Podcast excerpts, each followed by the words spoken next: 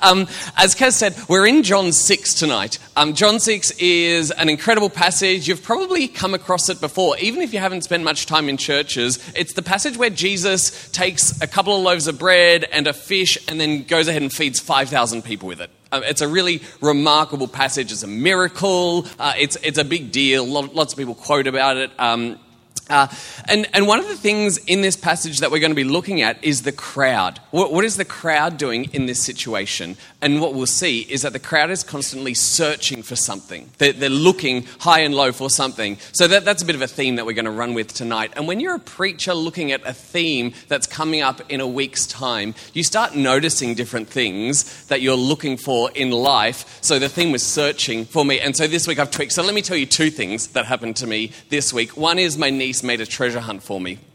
Um, it was really, it was cute. Um, it had been like uh, soaked in tea leaves, and then she'd burnt the edges, and then she'd drawn this map. They were okay drawings, but you know she's only seven, so grace. Um, and uh, it was around the house, so we had to go to uh, the cupboard, and then we had to go to the couches, and then we had to go to the backyard, and then eventually I found my beer, and it, it was great. It was fantastic. Um, and then she did the same treasure. Uh, uh, treasure hunt with Thomas, uh, who's my partner, my husband, and Thomas did the same thing, but the last one was a different clue. It was just a mysterious door. And Thomas didn't know what he was searching for. And eventually, like with, with a few clues, he found it. And he said, Well, why was my one different to every other one? And my niece, seven years old, said, Well, you got the harder one because you're the smarter one.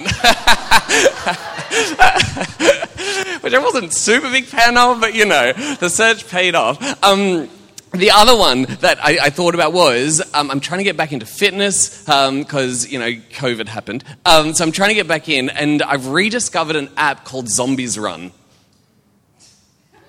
Yeah, yeah, a couple of knowing smiles. It's phenomenal. If you're looking for a reason to run, You've just got it. Like it's free. I've given it to you on a platter. Download the application. You put your headphones on, and the story starts. And you're in a helicopter. I won't give away too much. Don't stress. You're in a helicopter, and the helicopter goes down while you're still like six miles away from Abel, the township that you have to get to. And the zombies are starting to chase you. Luckily, you have in your headphones somebody speaking you through the whole thing, and they just say, "You got to run." You got to run. And so you just start running. Um, and as you go, they tell you things that you have to pick up. So they're like, oh, you're looking for this CDC file, the Center for Disease Control file. And so as you run, you have to collect these things on your route. And it's a phenomenal game. But you're looking for things to actually build up your, your little protective mechanism as you go. Um, and so you're searching. And for me, as, uh, this week, anyway, there's my two dumb little stories, but I thought I'd start with those. Um, uh, I guess so much of our life we, we spend searching for stuff. Uh, we're just searching, searching, searching. It kind of feels like it never ends. So, what we're going to do tonight is a little bit different. And I don't know if you've ever done this in church. If you've been around New City for a while, you would have done this. But we're going to go through a bit of a, a, guided, perhaps a meditation might be a word for it, but I know meditation is a complex word for some people. Think of it as just a time for you to reflect in quiet stillness. Um, and I'm going to take us through this passage and ask you just to reflect on a couple of the words, phrases, themes that come through. And one of the key things that we often talk about here is I, like, I'm not going to give you an application um, because there's so many different things in this passage that you might find uh, helpful for you. Uh, if I was to give you applications, it would actually do a disservice to the passage. It would do a disservice to the Bible. I want you to use your brain and, and use the spirit that God has in you to think, okay, well, what, what does this mean for my life? Okay, what, what does it actually mean for me? Does that make sense? We're in John chapter 6. Let me pull it out on my phone, if I have it. Here it is. Um, we're going from verse 1, and let's get comfortable. Um, com- however, you feel is comfortable. It might be two feet on the ground, it might be legs crossed, it might just be uh, standing up the back. If you need to get up and walk around, if you want to go get like, just make yourself really comfortable because the next 20 minutes or so, this is, this is you interacting with God's word. Uh, this is you interacting with God's Spirit as you read words that have been recorded throughout history for us to understand and apply to our lives. John chapter 6, verse 1. Sometime after this, Jesus crossed to the shore of the Sea of Galilee. that is, the Sea of Tiberias, and a great crowd of people followed him because they saw the signs he had performed by healing the sick. Then Jesus went up on a mountainside and sat down with his disciples. The Jewish Passover feast was near. Get comfortable. Um, maybe shake out a little bit if you need to. Um, relax. Might be helpful to close your eyes if that's something that you find useful. Um, don't look at me. Um, just think about some of the words that we're going to start reflecting on. Um, and let's just start with something fairly simple. Take, take four really deep breaths, fill up those lungs, and out. And breathe in and out. And breathe in. Breathe out. And just keep that pattern going of, of good, deep breaths. And as you breathe, think of a time that you have had to search for something. It might be little, it might be something that you lost, your keys last week. Um, it might be something really big. Uh, maybe you were searching for somebody to call family. Think of a time that you were searching for something and just keep those good deep breaths going.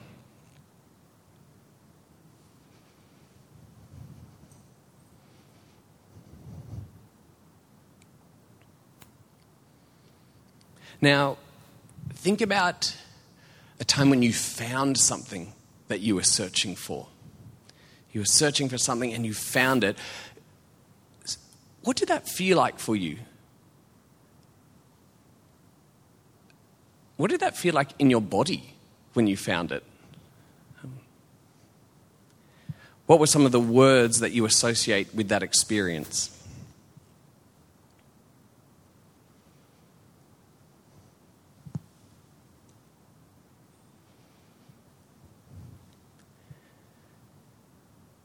Take a couple more big, deep breaths.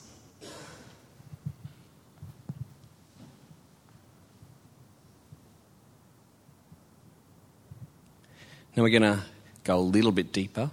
Um, think about as you take those deep breaths and you just sit comfortably and uh, know that you're a good temperature, you're safe in this room. Uh, think about um, think about the question: What is it that you're searching for in life right now? Big picture. What is it that you're searching for in life right now? Might be one thing, might be five things.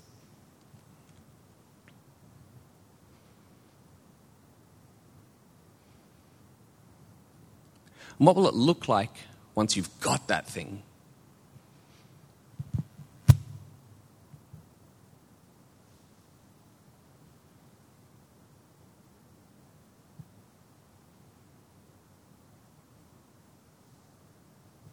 Keep those, those deep breaths going. And those deep breaths, they open up different parts of your brain as you get the oxygen, as you fall into good rhythms. Think about why you're searching for that thing. Is there, is there a reason for it?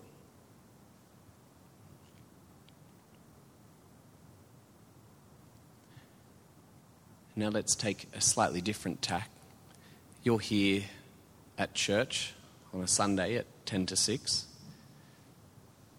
Maybe you're searching for Jesus in some way, some manner. Um, what is it about Jesus that makes you want to search after Jesus?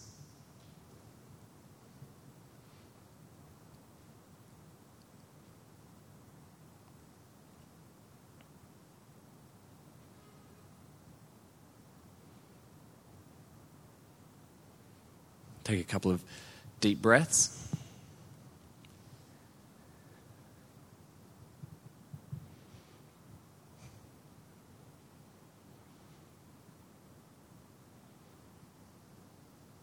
Okay, come back to join us back in the room again.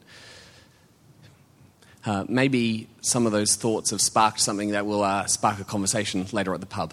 Um, there, there's big questions, there's little questions. We're searching for something, this crowd that we discover in John chapter 6 is searching for something about Jesus. Something about Jesus. Um, it's Passover time. Get yourself comfortable again. Get yourself comfortable. Um, it's, it's Passover in Galilee. And Jesus has chosen, we don't really know why, but Jesus has chosen to spend Passover in Galilee. Galilee is more of a rural area. It relies on subsistence farming. Most of them are living day to day, hand to mouth. This, this crowd that starts gathering, they're pretty poor. And why do they start gathering? Why do they start following? Well, we know in the passage it says that they had heard that Jesus had healed the sick. So, presumably, a whole bunch of them had heard these miracles that had taken place. We've discovered some of them in the book of John already. Uh, he, he, Jesus has this ministry of healing people, and it's really quite remarkable. And the news is spreading, and people are starting to get on board. And so they start gathering. But surely not all of them would just, like, so, some of them would have just been, like, dragged along by their gran who was like, you got to hear this guy. Um, some of them perhaps would have known that Jesus could do miracles, and they were ready to see something. They wanted to, they were like, yeah, let me get in on this action. Um, Passover as a time in ancient Israel was a really important day or season because it was when people got together. It, it, was a festival of gathering together and remembering. Remembering what God had done in Exodus, uh, what God had done into the promised land, how God had kept the people of Israel for years and years and years. Um, but now it wasn't so much of a celebration, it was also a season of grieving. Because where once they'd been in the promised land, they had lost that. Uh, they had been cast out of the promised land. And they were now in an exile of form in their own country, but with, let's call them dictators overlords taxing everything, controlling everything. And so they, were, they were really an oppressed people group in their own land. Uh, and Passover was this season of coming together, remembering, and there was a bit of a rebellious streak in it.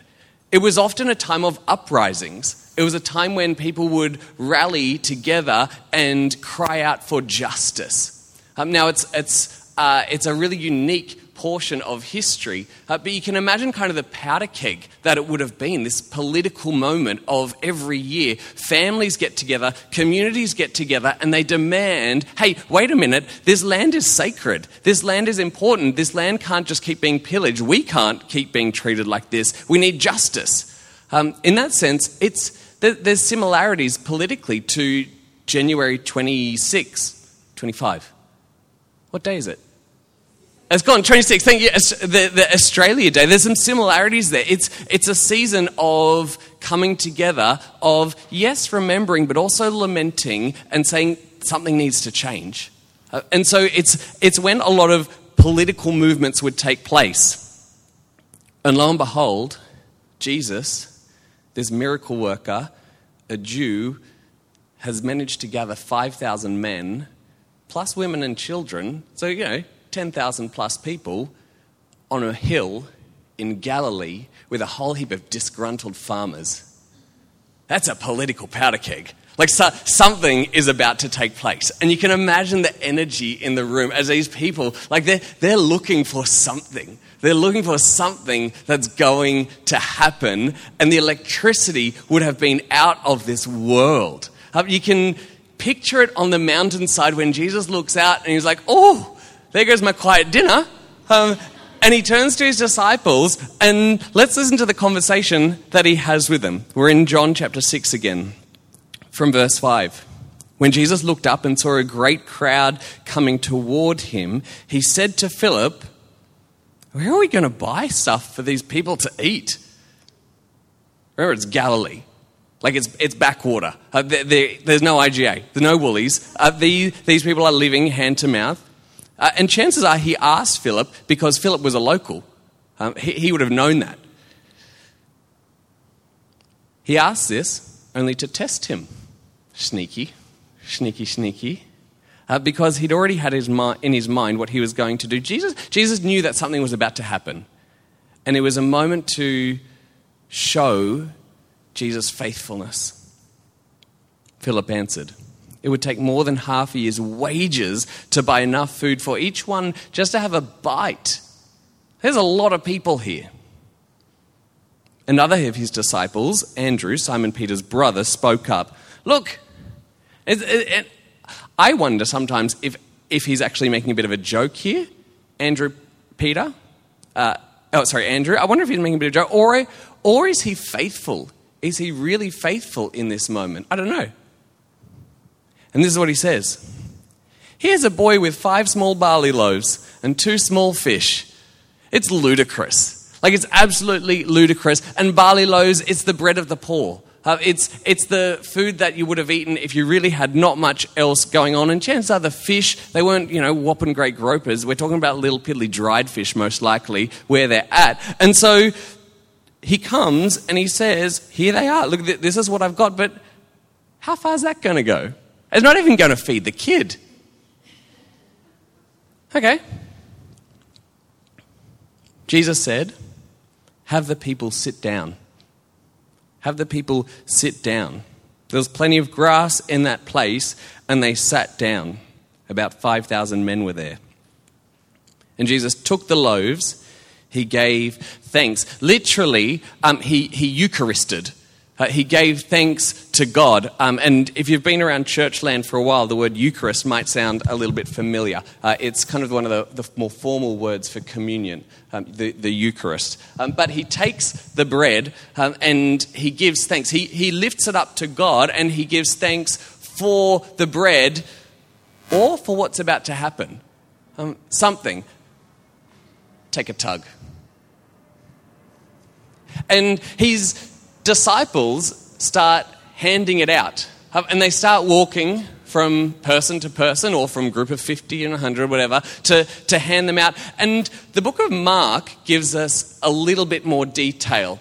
I've got a gluten free one for you, both of you. Um, the, the book of Mark gives a little bit more detail. And it says that at this moment, Jesus was moved with compassion for the crowd. That, that's the word that was used. Um, and the word compassion there, it's in the Greek, splanchnizomai. Yep, obviously. Um, it's also the word that's used to describe the human guts. Um, it's, it's, there's a movement of the stomach in such a way that you can feel it within you. Um, it's, it's that feeling when your heart drops or your spleen says something to you, like something is out of place. But the disciples go on handing out the bread, and the bread just keeps going and going, and the fish just keeps going and going, and eventually, everyone in that crowd has had their absolute fill. Um, they're full to the brim. It's not just like, okay, they've all had a morsel, um, like, like our little communion. Sorry, everyone. Like, enjoy. Get full on that, I dare you. Um, it, it's not just this little morsel. They eat. It is an absolute feast that they get to enjoy. Jesus is really passionate about providing well um, and providing plenty and providing not just enough, um, but providing the best. And Jesus gives thanks and he passes it out, and they get the chance to eat it. So get comfortable, um, get comfy, um, feet wherever on the ground. Take a couple of deep breaths. Don't rush this. Um, think about think about the bread that you have in your hands. Think about the atomic structure that that has. The work that has gone into producing that to this point. The farmers that harvested the wheat, the farm hands that planted the seeds, the rain that fell, the people that loaded it onto trucks, the trucks that drove, the, the truckies that had to stop, rest, drive again. They took it to the place where wheat gets turned into flour. From there, it went to the bakeries the bakeries turned it into bread with all its pieces, ingredients, and they brought it to the shop. I bought it this morning. I brought it here. We ripped it up, and it's in your hands. And Jesus does all that by giving thanks to God, and God provides. A little bit later on in the passage, we're going to read that this is just no mere miracle. Jesus is actually giving a really profound lived story of who he is. Because Jesus is about to say, I'm the bread. I am the bread. I, Jesus, am the one who provides sustenance. I invite you, if you're comfortable, uh, to eat the bread, thinking about who Jesus is, the one who provides sustenance, the one who provides eternal life, the one who feeds forever and ever.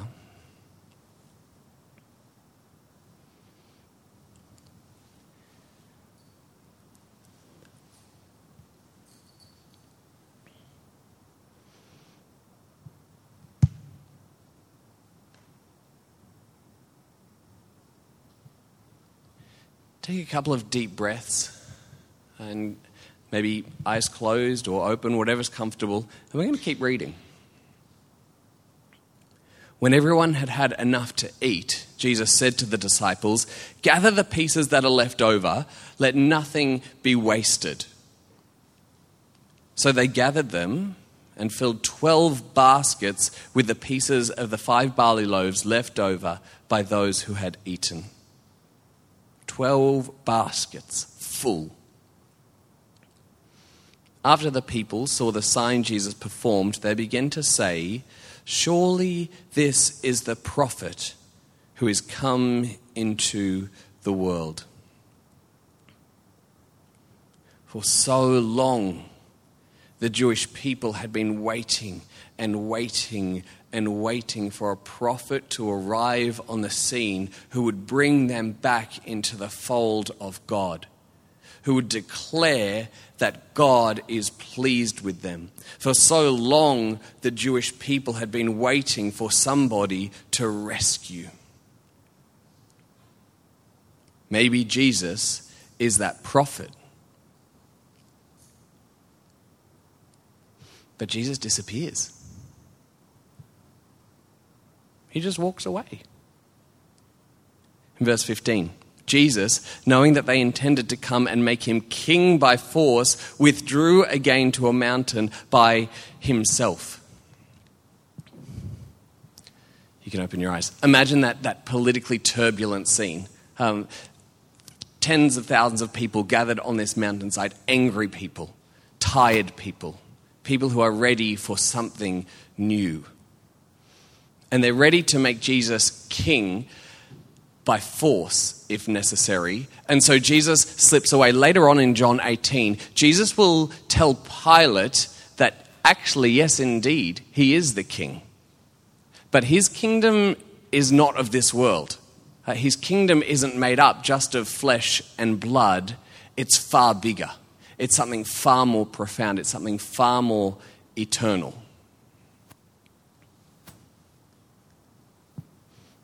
I love this next part. When evening came, the disciples went down to the lake. We're reading from verse 16. Where they got into a boat and set off across the lake for Capernaum. By now it was dark, and Jesus had not yet joined them. A strong wind was blowing, and the waters grew rough. When they had rowed about three or four miles, they saw Jesus approaching the boat, walking on the water, and they were frightened. But he said to them, It's me. Don't be afraid. Then they were willing to take him into the boat. And immediately the boat reached the shore where they were heading. The next day, the crowd that had stayed on the opposite shore of the lake realized that only one boat had been there and that Jesus had not entered it with his disciples, but that they had gone away alone. Then some boats from Tiberias landed near the place where the people had eaten the bread after the Lord had given thanks. And once the crowd realized that neither Jesus nor his disciples were there, they too got into boats and went to Capernaum in search of Jesus. When they found him on the other side of the lake, they asked him, Rabbi, when did you get here? It's really practical for them, isn't it? Like, what, what time did you make it here? Because we left out. Have you got a faster route than us? Uh, Jesus answered, Very truly, I now when Jesus says, Very truly, I tell you, Think of it as him saying, No, no, wait a minute. Wait a minute. Let's get something straight. He says, Very truly I tell, wait a minute, let's get something straight. You look for me not because of the signs I performed, but because you ate the loaves and had your fill. Hmm. He's kind of saying, like, you're here because you want another sandwich. Am I right? Am I right? You're here because for this time you've been farming hand to mouth, and you're just here for another feed, which is really fair enough, I think. If you found a source of just straight up food, keep following it. Yeah? It's, it's good. Like if it's like that eternal packet of Tim Tams. Like you might as well. But there's more going on. Don't work, don't search, don't keep pursuing food that spoils, Jesus says. Instead, work, search, pursue food that endures to eternal life, which the Son of Man will give you. For on him God the Father has placed his seal of approval.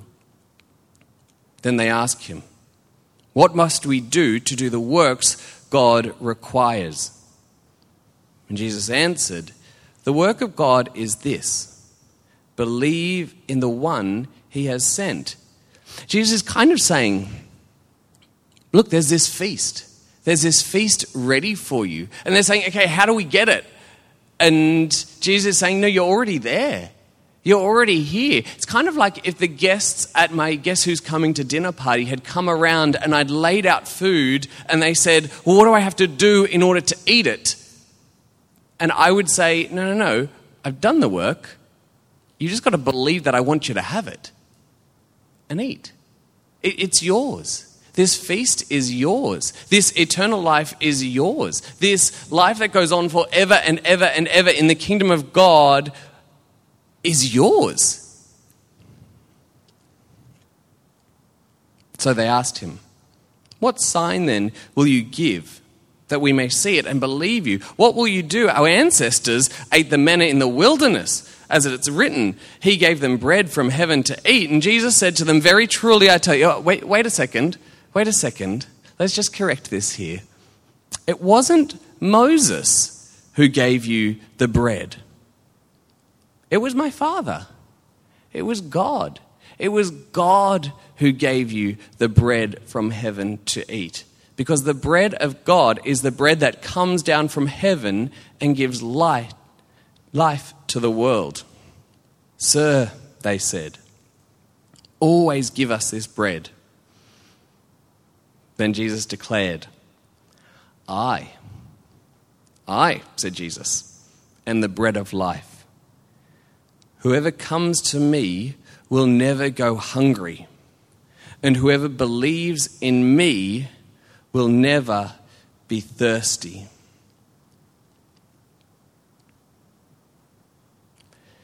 See, God is the one who gives. God is the one who gives abundantly, more than anyone could have ever seen coming. And He doesn't just give the loaves and the fish for physical care, although he does care about the physical care, he gives so much more than that. It's kind of like we ask for a sandwich, and Jesus says, Here, might as well chuck in eternity. Awesome. That's a good deal. That's a really good deal. This is a story of divine abundance. Uh, this is a story of humans in Galilee seeking for something.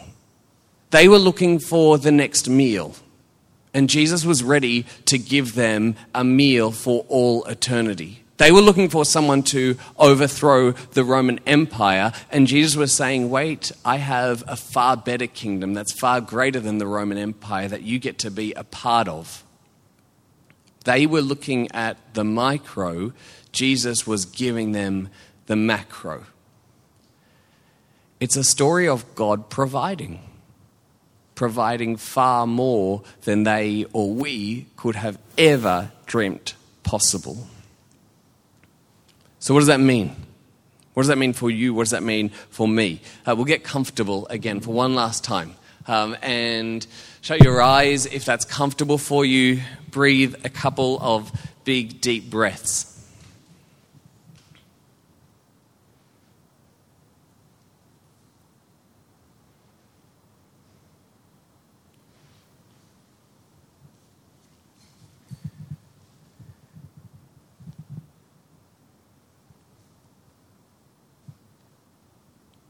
Maybe let me, let me ask that question again.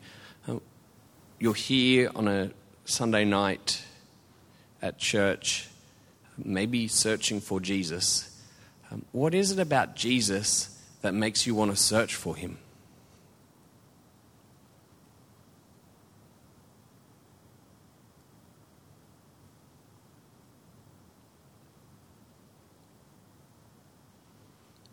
That crowd was looking for a meal, was looking for a leader, looking for somebody who listened to them and cared for them, took care of their needs. That's why they were seeking Jesus.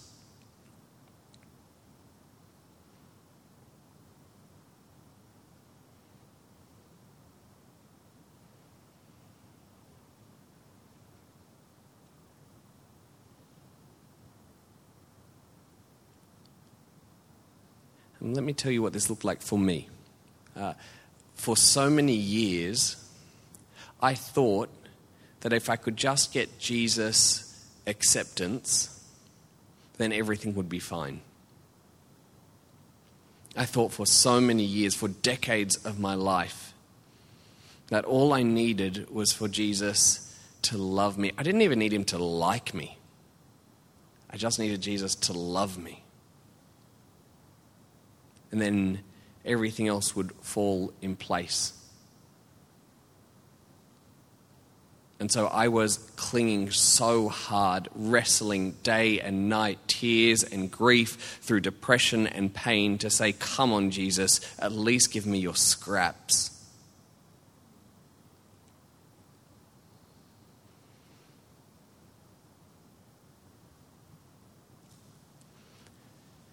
But slowly things changed for me. It wasn't a lightning bolt moment, it was a slow, gradual, dawning realization that Jesus didn't just love me, but Jesus had a huge plan for my life that Jesus wanted not just for me to know that I was loved, but know that I had a love that went so deep that it wouldn't just stop with Jesus' love of me, but that it would overflow into everyone around me. That Jesus' love for me was part of who Jesus is. And Jesus had never not loved me because it's impossible for Jesus to not love. That's not who Jesus is. God's character is love. And as I realized that, I learned that Jesus accepted me and that Jesus drew me in and wanted me to be called a child of God. And that changed everything. Everything. And so at that moment, once slowly I realized that, I found that I was able to step into the presence of God, as the author of Hebrews says, boldly with a huge amount of confidence, knowing that I could stand before the creator of the universe and be embraced because the creator of the universe had run and run and run towards me first. I was asking Jesus for bread, for a sandwich. Just accept me a little bit. Um, but Jesus had so much more ready for me.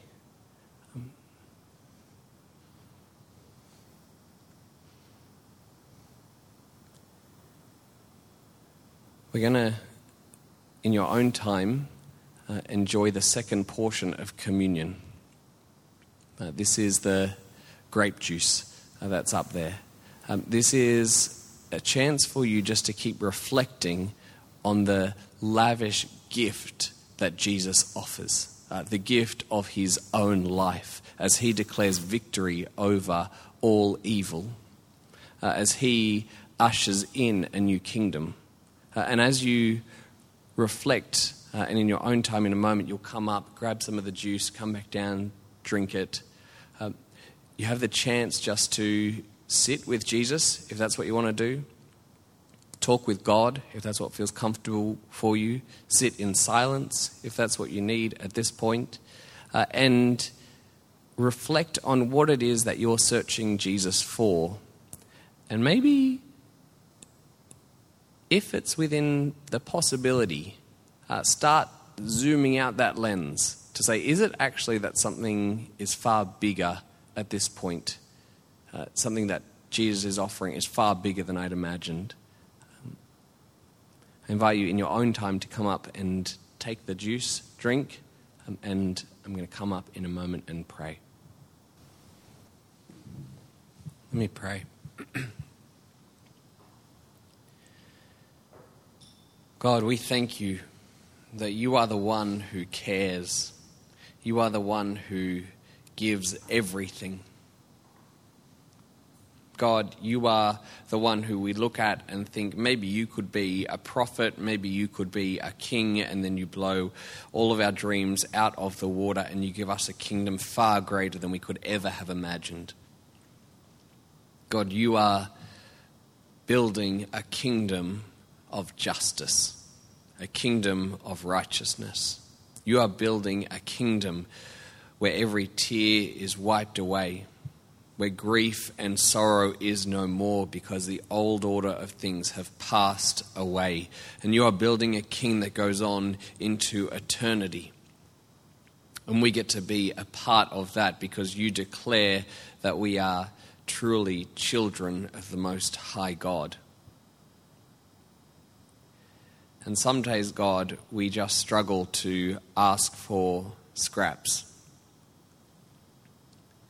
because we don't realize just how loved we are and just how good you are and just how much you are passionate about giving us everything that you love to give. So, God, we thank you. We thank you that we can approach you boldly, knowing that you give us of yourself so abundantly and graciously. Amen.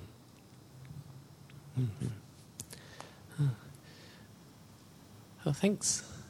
Um, thanks for just doing that with me.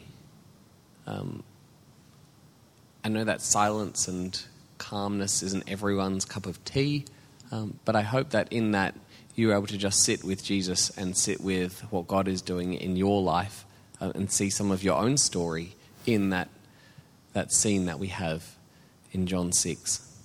Um, I might hand it back to Kaz now um, to wrap us up.